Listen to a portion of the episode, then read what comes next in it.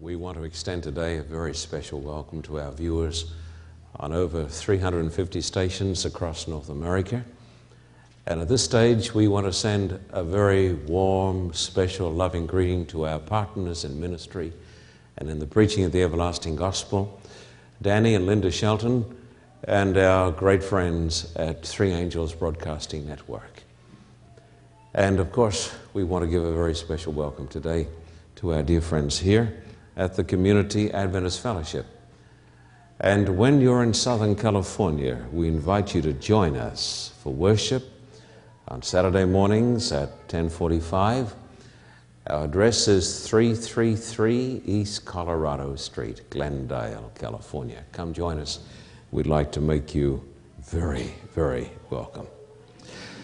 Today we're going to continue our series on the great book of Genesis. Today it's Genesis 8 and 9, and uh, I thought of a topic for this sermon. It's going to be after the flood. Last time we spoke about the flood, today it's after the flood.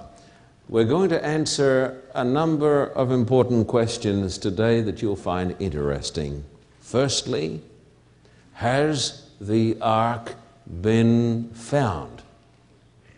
There have been lots of stories of people who've said the ark has been found. We will answer that question.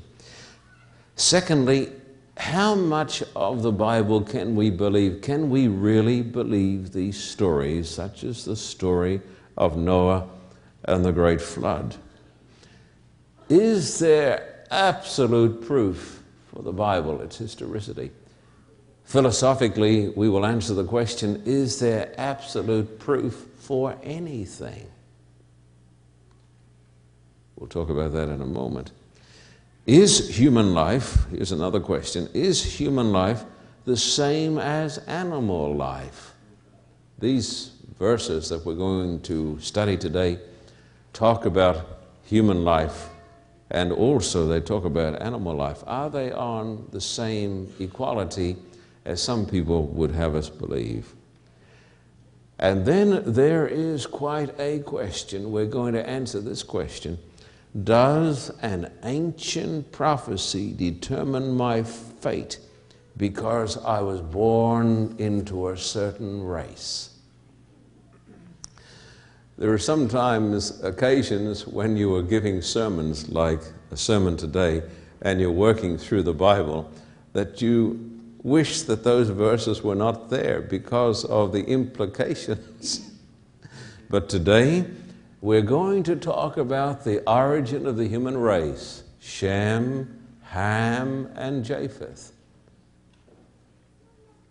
A disconcerting prophecy was made about those races some people tell me if I was born into a certain race, I am born under a curse. Some would say the curse of slavery. Have I got your attention? In Los Angeles? we will answer that today. I want you now, please because this is a Bible study, as all of my sermons are. Would you please come to Genesis chapter 8 and verse 1? Here we start. But God remembered Noah and all the wild animals and the livestock that were with him in the ark, and he sent a wind over the earth, and the waters receded. Please, would you notice with me the first words here? What are these words? The first two words. Say them with me. Hmm? But God. I want you to notice the preceding verse to give us the context. Chapter 7, verse 24 The waters flooded the earth for a 150 days. What do you think it was like in a boat with lots of animals and no seasickness tablets for this long period of time? Here we have on record the greatest disaster and ca- ca- catastrophe that ever happened in the history of the human race. A flood that wiped out possibly tens of millions of people, changed the old world. And so in chapter 7, you have this graphic picture of an unparalleled disaster. And then after this unparalleled disaster, you have two words but God. I thank God for those two words. God is trying to tell us something here. He is saying, whatever the disaster, never forget, but God. Have you ever heard somebody say, This happened to me? I went to the doctor today and he has diagnosed that I have terminal cancer. I would say to that person, The news is bad but God. Amen. But God. Another person says, My home is falling apart. I'm going through a divorce. I know that God does not want it. I feel guilty. My heart is torn in a million pieces. I say to such a person, But God. But God. Another person says, I've had a financial disaster. I thought everything was secure, but my company that was in charge of my retirement funds has gone belly up, it has gone broke, and I don't know what to do. I say to that person, even though there is a flood of overwhelming proportions in your life, but God. Amen. Never take God out of the equation. Because when God is in our lives, we can endure whatever the devil may throw at us. Nothing is impossible, even though the business seems to be on the rocks. The promise is things are bad, but God and when God is there, nothing is uncertain and nothing is impossible. So I want you all who are going through a flood and your lives seem to be in a turmoil and you've been cooped up in the ark. But God. Please read on. But God remembered. Oh, that is sufficient. But God remembered. Then the next word is God remembered Noah. When things are the worst, but God remembered. God does not forget us. Last week, my computer was on overload because I had a lot of things on my mind when we had that great rally. I have the responsibility of the television, though I am, as the executive producer, in charge of it all. I don't have the immediate responsibility. I have men there like David and Rick who do a, a fantastic job. But all of this is going through my mind. And I did not have time to go to the fellowship luncheon, but I had to go over there because I was looking for my friends the heritage singers. We wondered where they were. We had a little flood last week. but it was a great blessing. We had a wonderful time and the biggest audience we've ever had in this church. And when I was over there in the dining room, in the heritage room, a gentleman called out to me. He said, Pastor Carter, may I see you for a moment? I said, Yes, sure. Walk with me because I, I had things I had to do, and I wasn't in the socializing mode. And so I said, Walk with me. And he walked with me. And uh, he was talking to me, and I was looking at him and listening to him. I said, Now I've got to go across the street. Let's walk across the street. He was talking on. He said, Christian Heritage, the Adventist Heritage magazine, wants to write a series of articles about you. Oh, I said, Oh, yeah, sure. Hmm. What's this? What's it all about? Well, he said it's an official publication. Then he started talking about Loma Linda. And, and I said, Oh, yes, okay. I was going across the street. This conversation had gone on for about 10 minutes. And then he talked about Reg Brown. He said, You know, he's written a book, and they've devoted a chapter to you in this book. Have you read it? I said, Thankfully, no. he said, It's very good. And he was talking on. I was looking in his face, and then I said, Oh.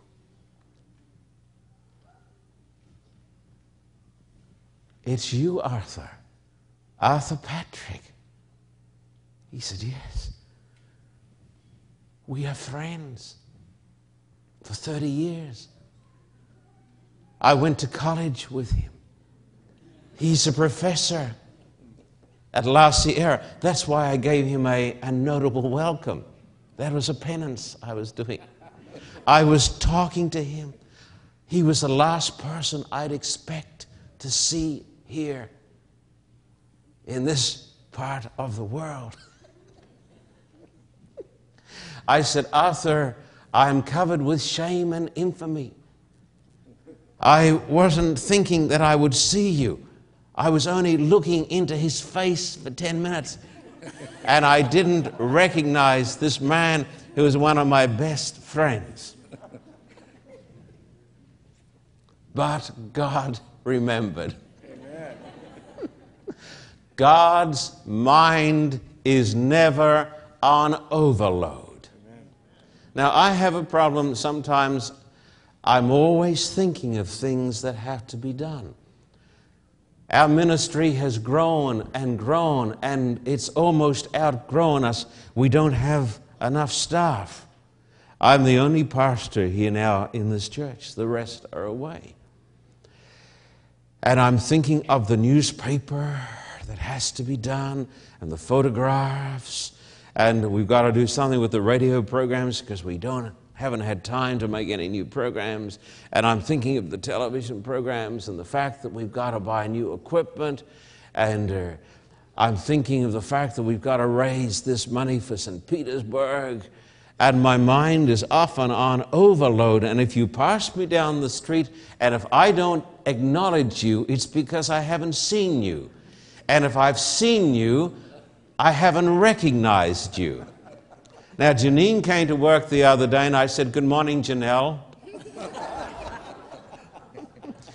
but the Bible says, But God remembered Noah. Even when you forget your best friends because there is so much going on among the disorganized molecules of your mind, even though you forget, God never forgets who you are and what you're going through. Amen. Remember this you are a child of God, and God never forgets the members of his family. So I send to my friend Arthur Patrick today my apologies and my greetings and anything else that I need to do to make penance or to do penance. But God remembered. Now, verses 8, 1 to 3, chapter 8, verses 1 to 3. But God remembered Noah and all the wild animals and the livestock that were with him in the ark, and he sent a wind over the earth, and the waters receded. Now the springs of the deep and the floodgates of the heavens had been closed, and the rain had stopped falling from the sky. The water receded steadily from the earth at the end of the 150 days, the water had gone down. The Bible indicates there was a period of five months or 150 days from the beginning of the flood until the boat came and rested on Mount Ararat. The Bible talks about a tremendous wind such as this world has never seen, and it speaks about the receding waters. I want you to think of the oceans of water that must have rushed to the sea. People say it must have taken billions of years for the Grand Canyon to be formed. My friend, it didn't take billions of years, it took just days, it took weeks, it took months. And then during this tremendous time when the wind was howling and the waters were rushing to the oceans, then you had the laying down of the sedimentary strata. The sedimentary stratas containing millions and billions of fossils. I want to say today, if you haven't heard my talk on Darwin versus Genesis, you ought to get it because we discuss these things. We give scientific evidence. This catastrophe was beyond our imaginations, and the results were tremendous changes in the topography of the earth. Now, notice Genesis 8 and verse 4, my dearly beloved friends. And on the 17th day of the seventh month, the ark came to rest on the mountains of Ararat. Verse 5. The waters continued to recede until the tenth month. And on the first day of the tenth month, the tops of the mountains became visible. Let me talk a little bit about this. Uh, here we have a reference not to the mountain of Ararat, but to the mountains of Ararat. Now, when some good meaning folks have gone to Mount Ararat looking for the ark, they may have even gone to the wrong mountain. Because Mount Ararat is a chain of mountains. Let me say a word about this chain. C H A I N. This chain of mountains. One of my countrymen over here in the United States of America was being interviewed right here in Los Angeles. And the interviewer said to him, What have you been doing here? Do you like America? Of course, he said. What have you seen in America? Oh, he said, my Australian brother, he said, We've just flown over the China Mountains. The China Mountains. The American interviewer said, You've been to China? No, he said, I've never been out of California, but we've just flown over the China Mountains. You get it? The chain Australians have the capacity to do havoc with their A's and their I's. And they confuse them. As I've tried to tell you before, what is the difference between an American bison and an Australian bison? An American bison is an animal, like a big cow. But an Australian bison is a dish that an Australian bushman washes his face in. He says to his wife in the morning in the outback, Where is the bison so I can wash my face? ah, now we have at last communication in our church.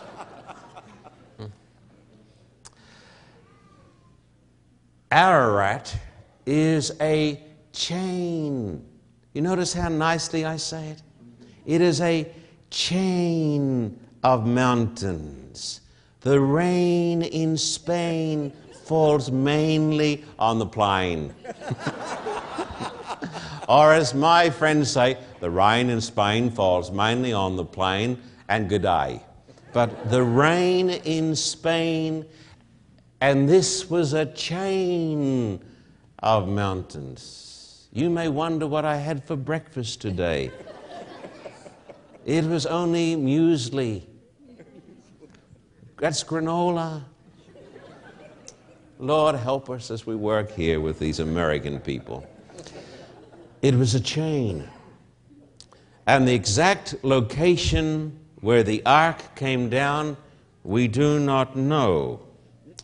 But it came down upon this chain of mountains that covers hundreds of square kilometers or miles has the ark been found. Expeditions to look for the ark have been less than successful. The claims that the ark of Noah has been found are entirely inaccurate. It is like the man who wrote, Reports of my death are greatly exaggerated. You got it, Dan. You're doing well today, aren't you?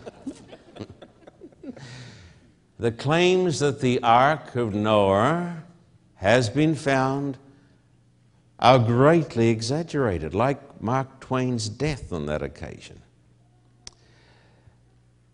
I have studied this and I know a little bit about this. I have spoken to the people who've gone up there looking for Noah's Ark. Some have brought back pieces of wood, but they have tested the wood. The wood is not as old as it ought to be, but it's basically only a thousand years old.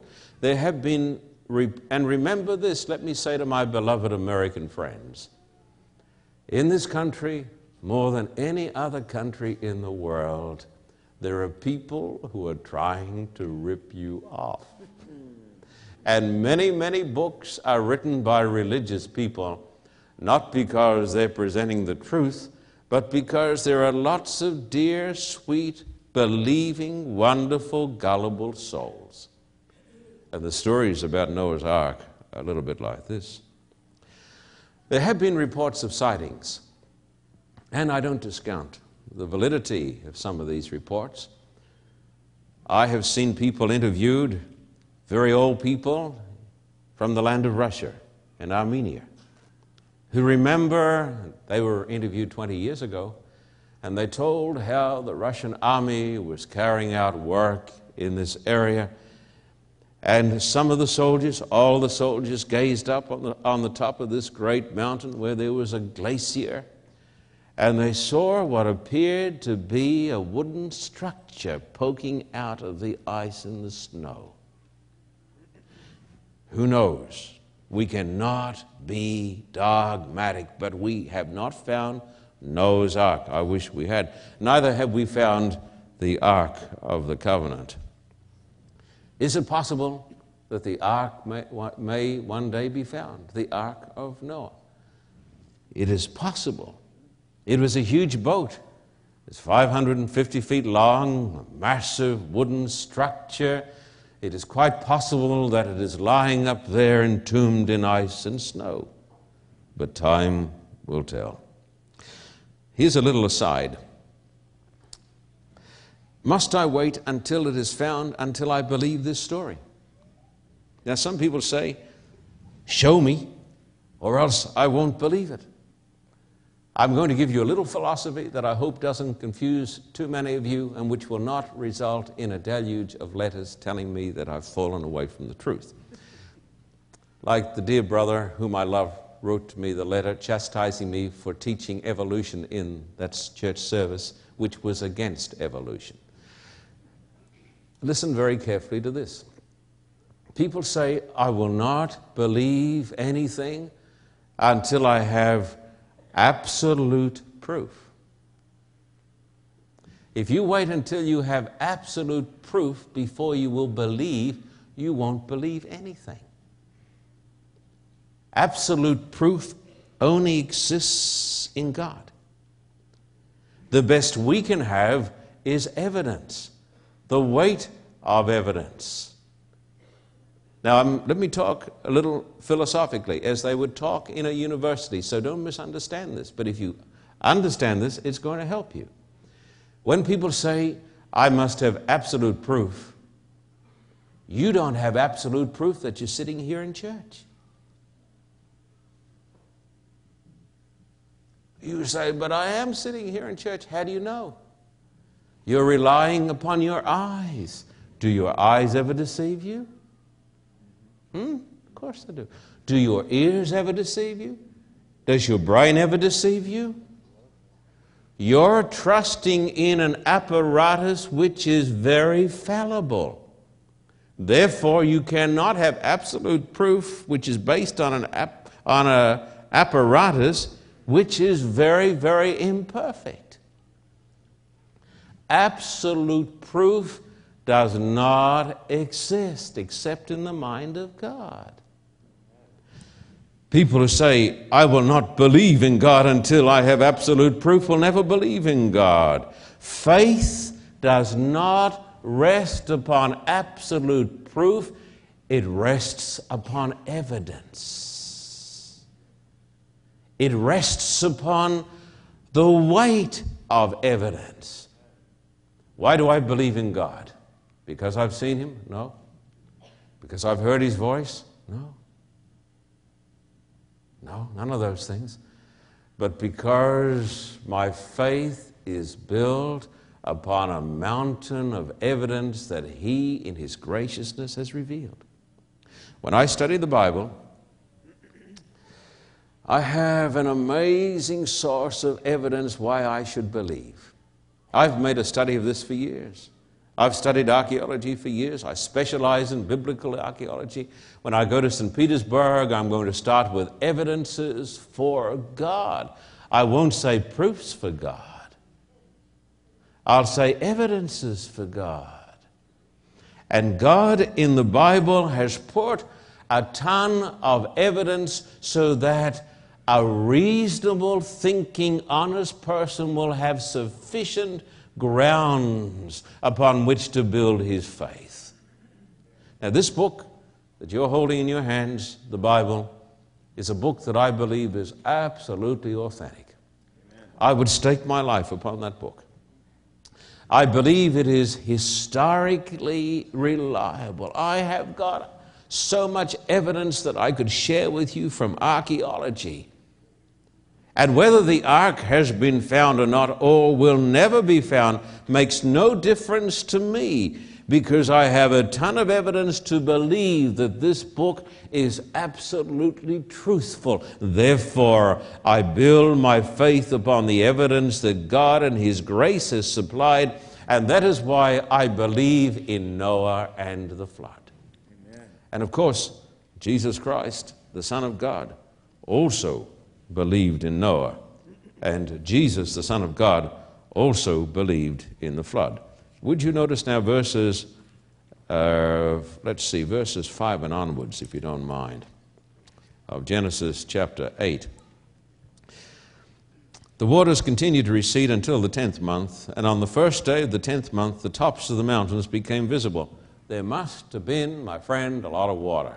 For this water to take so long to go down, must have been a lot of water.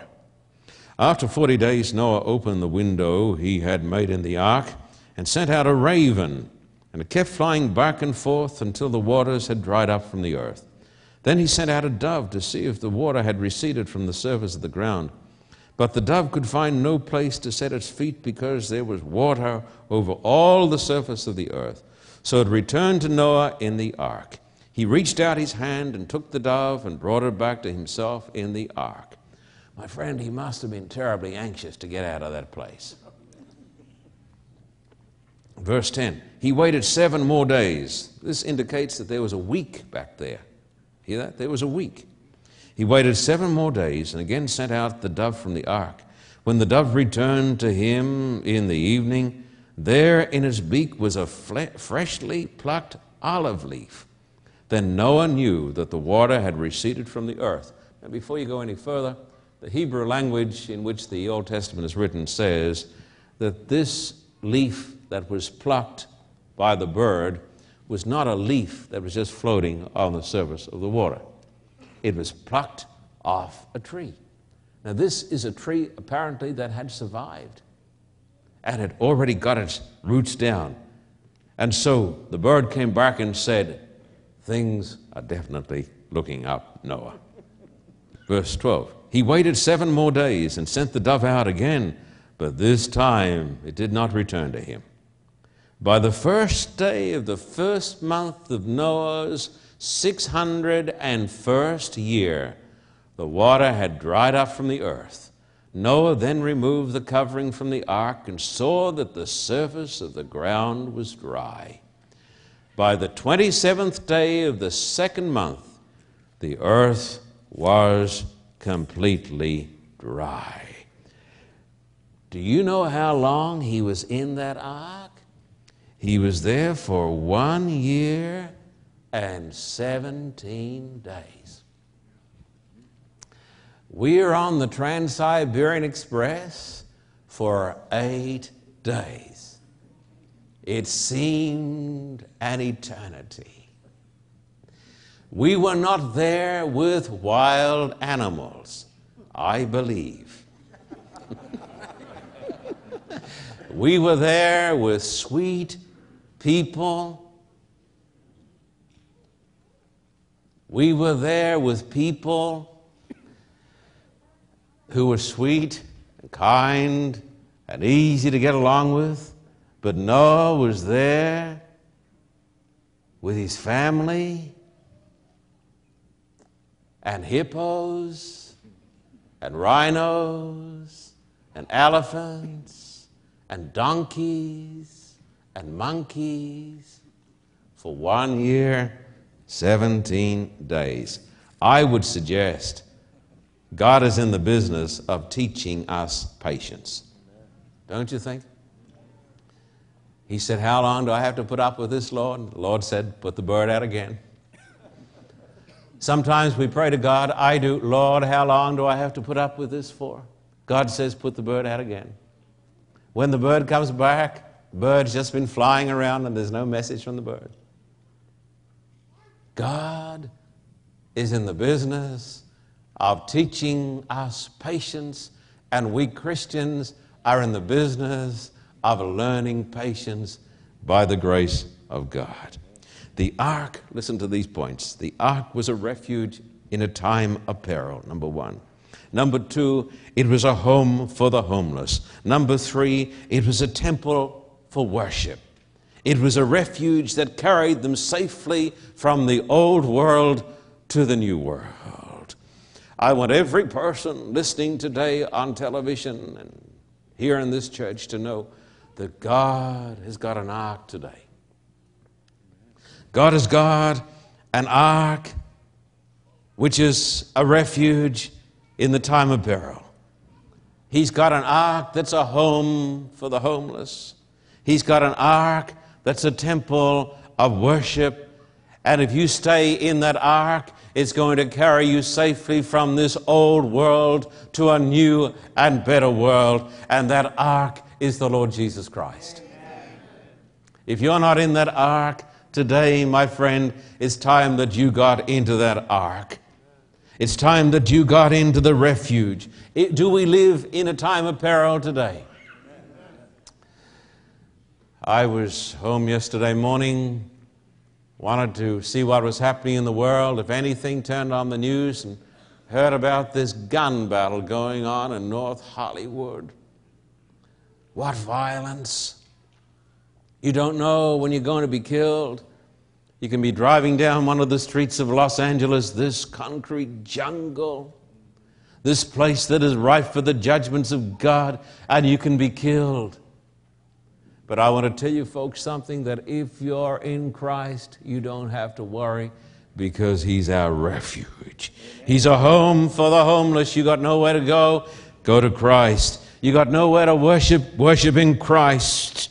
And just as that ark carried those people through the storm, our Christ is going to carry us through the storm of life and He's going to take us home to the glory land. Can you say amen? Amen. Amen. I want to say today, if you're not in Christ, my friend, you're not going to survive. You're not going to stand up in the storm. But Jesus is our refuge. I want you to come to Christ today. Would you notice verses 15 to 19 of Genesis chapter 8? Dear hearts, gentle people. Then God said to Noah, Come out of the ark, you and your wife and your sons and their wives. Noah said, I'm coming. I don't need a second invitation. Bring out every kind of living creature that is with you the birds, the animals, and all the creatures that move along the ground, so they can multiply in the earth and be fruitful and increase in number upon it. So Noah came out together with his sons and his wife and his sons' wives, all the animals and all the creatures that move along the ground and all the birds, everything that moves on the earth came out of the ark, one kind after another. Amen. How good it must have been. Cooped up there for a year and 17 days with the hippos and all the animals and God says, Come out. And He comes out upon a new world. How good it must have felt. How good it's going to be, my friend, when we get to heaven. How good it's going to be when the flood is over and the fighting is over and, and the sin is all over and we come out of the ark of safety and we find that we're breathing new air. It's God's air. And we find that we're working, walking on a new surface. It's the new earth. How good it's going to be. And then you notice his first act. Verse 20, dear folks. Genesis 8, verse 20. Then Noah built an altar to the Lord. And taking some of all the clean animals and clean birds, he sacrificed burnt offerings on it. Read on the Lord smelled the pleasing aroma and said in his heart, Never again will I curse the earth because of man. Even though every inclination of his heart is evil from childhood. And never again will I destroy all living creatures as I have done, as long as the earth endures seed time and harvest, cold and heat, summer and winter, day and night will never cease. Let me comment on these words. The first thing that Noah did as the head of the household. I want to make that plain. Noah was the head of the household. The man is called to be the priest of his household. Do you know why we have so much women's liberation? I will tell you the main reason I think it's because men have failed to be men. Amen. Men have failed to be the priests of the home, and women have been forced to take the position of leadership. Amen. Shame on us, Amen. men. What's wrong? Don't we have enough hormonal material? What's wrong? The first thing that Noah did, he said, Get the family together. He set up an altar. The first thing that you should do, Father, is set up an altar. Father, if you're not having worship with your children and your wife, you are not being a real leader. You're not being a real man. Now, I don't believe in this heresy that says that the man is a big boss and the wife has to do everything he says and he's like a little God. That's a pagan concept. But the other concept is almost as bad, and that is where the man gives up the responsibility that God has given to him. I say to the men in this church, and the men who are watching this program, be a man and be the priest of your home. Amen. And I see ladies agreeing with me. You know why? Women are looking for real men. They're sick to death of the wimps. They're looking for a real man. Be a man. Amen. now, let me tell you something else. It says they offered to God the very best. We ought to give to God the very best. Amen. And the Bible says he offered clean animals. Some people say, well, the distinction between clean and unclean animals was not made until the time of Moses. That is not so. The people knew about clean and unclean animals even back here. And then God gives a promise. He says, I'm never going to destroy the earth again. But He's talking, my friend, about water. Because when you get to 2 Peter 3, and we're not going to read it now, but you can read it in your own home, the Bible says there was a tremendous flood, and Peter says there's coming another flood, but it's going to be a flood of fire. And the Bible says in the last days there are going to be scoffers and they're going to laugh at the Bible. But the Bible says there was a flood back there, there was a Noah, there was an ark, and the Bible says there is a day of judgment coming and there is going to be a flood of fire. And the Bible says then there is going to be a new world.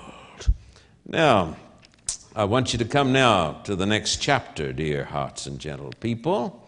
I want you to come with me to the next chapter. That's Genesis chapter 9. And I want you, please, to notice it in the Bible.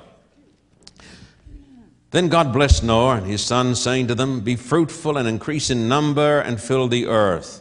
The fear and dread of you will fall upon all the beasts of the earth and all the birds of the air, upon every creature that moves along the ground, and upon all the fish of the sea they are given into your hands. Before this occasion, the animals did not have the fear in their hearts that they have today. God put it there for the preservation of man and also the animals. Verse 3 Everything that lives and moves will be food for you. Just as, as, I've given you the green plants, I now give you everything. God now gives permission to eat flesh. And some people take the text where it says, I give you everything as meaning cockroaches and worms and frogs and snails. You can eat anything you like. But you've got to take it in the context where God has just been talking about clean and unclean foods. Now, verse 4 and onwards. But you must not eat meat that has its lifeblood still in it. And as for your lifeblood, I will surely demand an accounting. I will demand an accounting from every animal. And from each man, too, I will demand an accounting for the life of his fellow man. Whoever sheds the blood of man, by man shall his blood be shed. For in the image of God has God made man. Therefore, God gives to the state the power to take life. Some people say the state never has the power to execute. That's murder. No, that's not murder. God gave to the temporal powers that be certain privileges and responsibilities to maintain law and order. But I want you to notice something. This is very important. God said, the blood of man is above the blood of the animals. God said, Man is not like an animal. Because God says, In the image of God I made man. Amen. Now we've got a little dear French poodle whose name is Kelly. People think he must be a female because they say here in this country Kelly is a female's name, but in Australia there was an Irishman whose name was Ned Kelly, and he was a real man. and our little dog is named after the Australian bushranger. It's just our little way of getting back at some things. but Kelly is not made in the image of God. Kelly is a dog. People say all life is the same. We ought to treat the animals the same as we treat human beings. You've heard this. This is not the teaching of the Bible. This text here gives the reason why homicide is always wrong and suicide is wrong. Because every person here is precious. Every human being is made in the image of Almighty God. Please read on. As for you, be fruitful and increase in number, multiply in the earth and increase upon it. Then God said to Noah and to his sons with him, I will establish my covenant with you and with your descendants after you, and with every living creature that was with you, the birds, the livestock, and all the wild animals, all those that came out of the ark with you, every living creature on earth. I establish my covenant with you. Never again will all life be cut off by the waters of a flood. Never again will be a, there be a flood to destroy the earth. So God says, no, there's never going to be a universal flood again. Of water, that is. Verse 12. And God said, This is the sign of the covenant I am making between me and you and every living creature with you, a covenant for all generations to come. I've set my rainbow in the clouds, and it will be a sign of the covenant between me and the earth. Whenever I bring clouds over the earth and the rainbow appears in the clouds, I will remember my covenant between me and you and all living creatures of every kind. Never again will the waters become a flood to destroy all, all life. Whenever the rainbow appears in the clouds, I will see it and remember the everlasting covenant between God and all living creatures of every living kind in the earth. So God said to Noah, This is the sign of the covenant I have established between me and all life on the earth. I want to tell you something amazing. We were traveling just a few weeks ago in Siberia. We were going through the worst area of Siberia where they had, st- where they had the terrible death camps and where they still have labor camps. And you think there of the suffering, and we looked out the window on the left hand side, and there was a double rainbow over Siberia. God's sign to people that He never forgets and He always keeps His word. Now, the origin of the races. Please notice it. The origin of the races. Verse 18 The sons of Noah who came out of the ark were Shem, Ham, and Japheth. Ham was the father of Canaan. These were the three sons of Noah, and from them came the people who were scattered over all the earth. I was at the DMV last Monday, and the lady said to me, she's a sweet lady, she said, Are you related to Jimmy Carter? I said, Yes, I am. I am. Oh, she said, It's wonderful to meet you. I said, I'm also related to uh, Gerald Ford and, uh, and Mr. Reagan and Billy Clinton? She said, You are? And I said, I'm even related to you. Back through Adam and then further through him, Ham, and Japheth, and Shem. Verse 19 These were the three sons of Noah, and from them came the people who were scattered over the earth. Noah, a man of the soil, proceeded to plant a vineyard. When he drank some of its wine, he became drunk and lay uncovered inside his tent. Ham, the father of Canaan, saw his father's nakedness and told his two brothers outside. But Shem and Japheth took a garment and laid it across their shoulders. Then they walked in backward and covered their father's nakedness. Their face, faces were turned the other way so they would not see their father's nakedness. When Noah awoke from the, his wine and found out what his youngest son had done to him, he said, Cursed, and so forth. What does this tell you? It tells you there's no one perfect. Noah was a prophet. Noah was a child of God. But Noah was a frail, stumbling mortal. I thank God for the doctrine of mercy. Don't you? I meet people who say, Well, I've attained to perfection. I'm a sinless person. As you study the Bible, you'll find that there are no sinless people, not even Noah. He found grace in the eyes of the Lord. He needed grace because he was a sinner. There is one sinless person, Jesus Christ our Lord. He's our Savior. These verses tell us the curse of alcohol Oh, I know people come to me and they say a little bit, a little bit. That's right, a little bit can become a big bit. And people have done the worst crimes and the worst sins when they are intoxicated. I say to you, watching today on television, don't touch it at all. It's the devil's poison. Amen. And so it appears in Scripture that Canaan this happened a long time after the flood. That Canaan, who was the son of Ham, was also involved in this disrespect. That's what it was. People say, I can say what I like, I can do what I like, I don't respect anybody. My friend, then don't expect that you're going to get to heaven. Because disrespect is a sin against God, because every man and every woman is made in the image of God. We need to show respect. And after this great sin of Ham, a curse was placed upon Canaan. Verse 25 Cursed be Canaan. The lowest of slaves will he be to his brothers. He also said, Blessed be the Lord, the God of Shem. May Canaan be the slave of Shem. May God extend the territory of Japheth. May Japheth live in the tents of Shem. And may Canaan be his slave. Now, what do we say about this?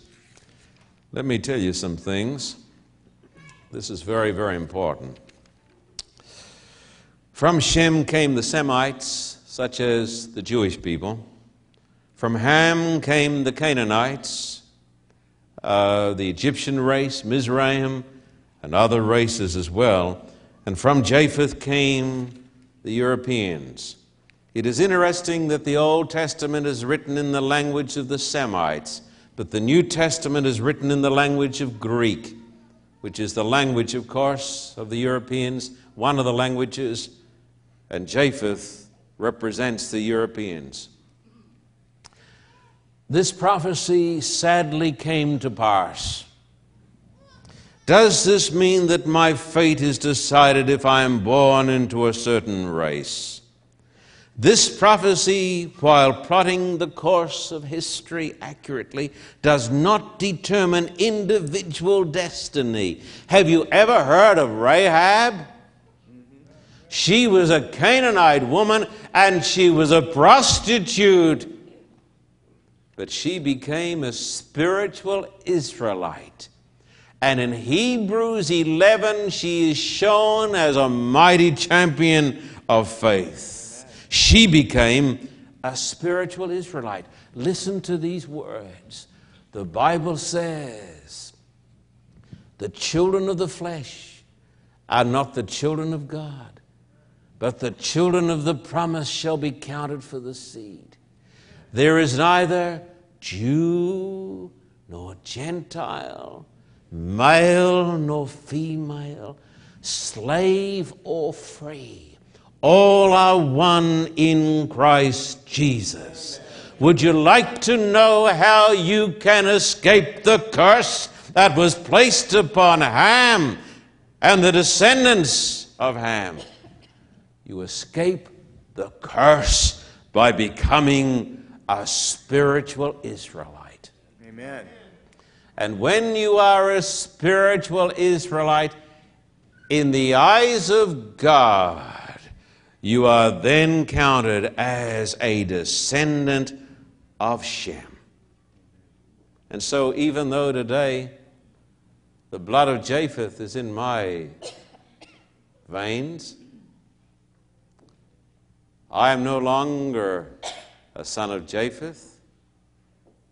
I am a son of Shem.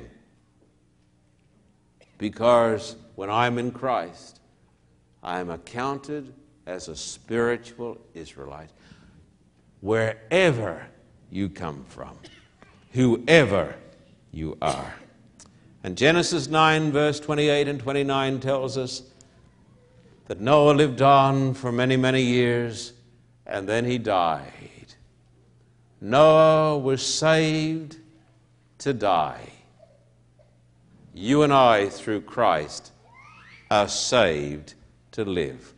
I ask you today to make sure that you are in the ark of safety, that you come to Christ today and get inside the ark, because that ark is going to take us safely home to the kingdom of God.